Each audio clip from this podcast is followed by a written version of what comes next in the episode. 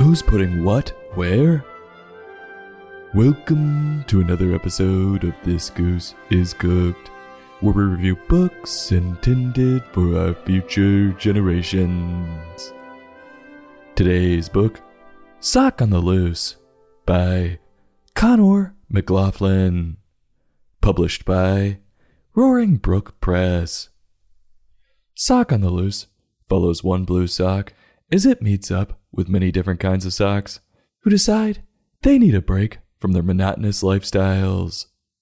So they go to explore the world and experiment with new socks, shoes, and feet. Will these socks discover themselves and find a new purpose in life? Or will this journey lead them to realize they made a big mistake? Well, get your road readers, grab your books if you got 'em, and let's get cooking. We start off with this rather interesting statement. Quote, Socks come in twos, snuggled up in your shoes. End quote. Maybe they come in twos at Bombas, but they don't always come in twos. It could be a bulk pack, and they could come in 24. Now, what Conor could have said to make this a little more accurate was, they always come in even numbers. Minor detail, but we don't want our listeners out there confused when they're shopping for socks at Kohl's. He said twos, but this one has six. But let's move to the second half of that statement, shall we? He claims they're already in our shoes. That's kind of putting the cart before the horse, isn't it? He makes no mention of the feet sliding in. Let's read that again, shall we? Socks come in twos, snuggled up in your shoes. He's making quite the assumption, too. What about people who wear socks without shoes? I mean, who doesn't like to lounge around like Tom Cruise in risky business? He's not off to a good start. And it doesn't stop there. The controversial statements keep coming. Quote, They give your feet cuddles when you splash in puddles.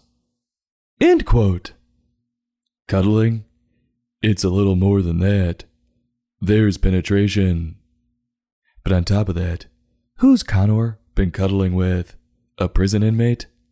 Because wet socks are awful. Might as well be running around with rags soaked with sewage water. Conor discusses more elements that we might face while wearing socks, and then takes us back inside to see a pair of blue socks. One's laying on the floor, looking half dead, trying to air out from what looks like a bad interaction with a smelly foot. He's gonna have a tough time, 'cause that stank looks stuck on him. And the other blue sock is angry, standing over it, shouting at it like an instructor at a hot yoga class. Get up! You shouldn't have came here if you were hungover. You stink. Get deeper in that pose. I don't see enough dog in that downward dog. Jeez, give this guy some time. He's been through the ringer. Finally, some kind soul takes the socks to the washing machine. Well, kind or evil. With all the spinning, it's no wonder more times than not, only one makes it out of there. But this looks like a lucky case, where they both make it out unharmed and ready for bed. We can see all the socks snuggled up on each other in a drawer, but all of a sudden, it looks like the blue sock is missing. I spoke too soon. Poor guy's a goner. I just hope the Red Hot Chili Peppers didn't get a hold of him. Conor starts to surmise what happened. And I gotta say, he's terrible at this. He thinks the sock rode off on a moose. What is it, Teddy Roosevelt? That's just absurd. Now, a horse I could see. At least they wear shoes. But a moose? No chance. Conor makes a veiled reference to this sock having an addiction problem, saying it could have went looking for juice. I'm not familiar with that one, but it sounds like strong stuff. Ah! Whoa. That was a little aggressive. I don't see why Conor needed to shout the title of the book at us. We get it. He's lost. Or is he saying it's worse than that? And this guy is an escaped felon. Or that guy who just came in our southern border. You are not smart enough to know who I am. Soon you will know who I am. If that's the case, hide your toes, hide your feet, 'cause this sock's out there. Conor must be playing devil's advocate now, because he claims it could be just like us, and it just went out to run errands. Sorry, this sock is not anything like me. I don't just up and leave without telling anyone. And I don't stick feet up my aft end. Conor gives this sock another excuse, saying it's probably just exploring the world and trying to find itself in a place that's way better than that stuffy old drawer. 'Cause you know, it's just looking for a good time, man. A little too good of a time, if you ask me. Leaving its partner all alone, worried and blue. Oh, no way! We found the sock. And that is exactly it. It wanted to get out of there and try new socks, new shoes, and feet, corns and all. This sock's a real sicko. Let's just see what new fungus it comes back with when it comes walking back into the drawer, stinking from the night before, begging for another chance. Please take me back. It was only one time. I didn't even like that foot. Its middle toe was so long.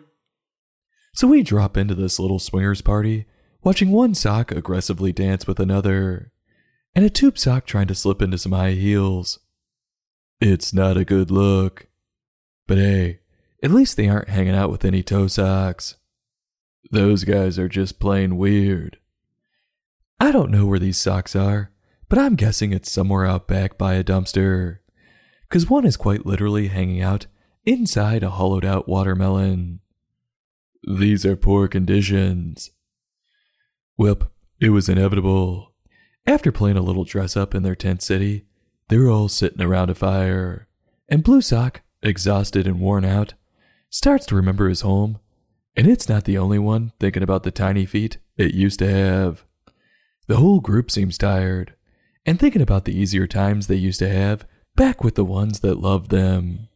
I guess going from a size 6 foot that gets pedicures every week to being stuffed with a size 14 that only works hard labor is enough to wear anyone thin. Hell, I'm shocked they didn't come away with more holes in 'em, with how many people they let inside 'em on this little trip. Yep, they all play the poor, poor, pitiful me card. Like they didn't do this to themselves, and they're just begging to go back to their cush lives that they complained about days earlier, acting like it was so hard. But they just got shown what hard really is. In search of that quick fix, they destroyed everything they ever had and ruined relationships with the ones who trusted them and cared about them. So sad. So Conor tells us not to lose hope for the socks who have strayed off, and that they might come back someday. But who says we want their sorry, stretched out asses back? Would you look at that? We see the blue sock sneaking back into his drawer as if nothing ever happened. And Conor gives us this lame excuse for not calling. Quote, So the next time a sock is not itself, don't worry. Dot dot dot. It's just finding itself. End quote. Just great. Get the tough actin' to actin' out. What's the moral to this one? It's if someone disappears without telling you to run off and be the town bike, sorry, sock, but then decides to come back 'cause life is so hard, we're supposed to act like nothing happened. Yeah, not happening. No way I'm putting that sock back on. Who knows where that thing's been? That's a great way to spread a disease. But if you're kinder than I am, just remember to wear protection. Put another sock on before you put that one on. Cause you can put the foot in, but you can't take the stank out. What do I think of Conor's work? The moral was trash.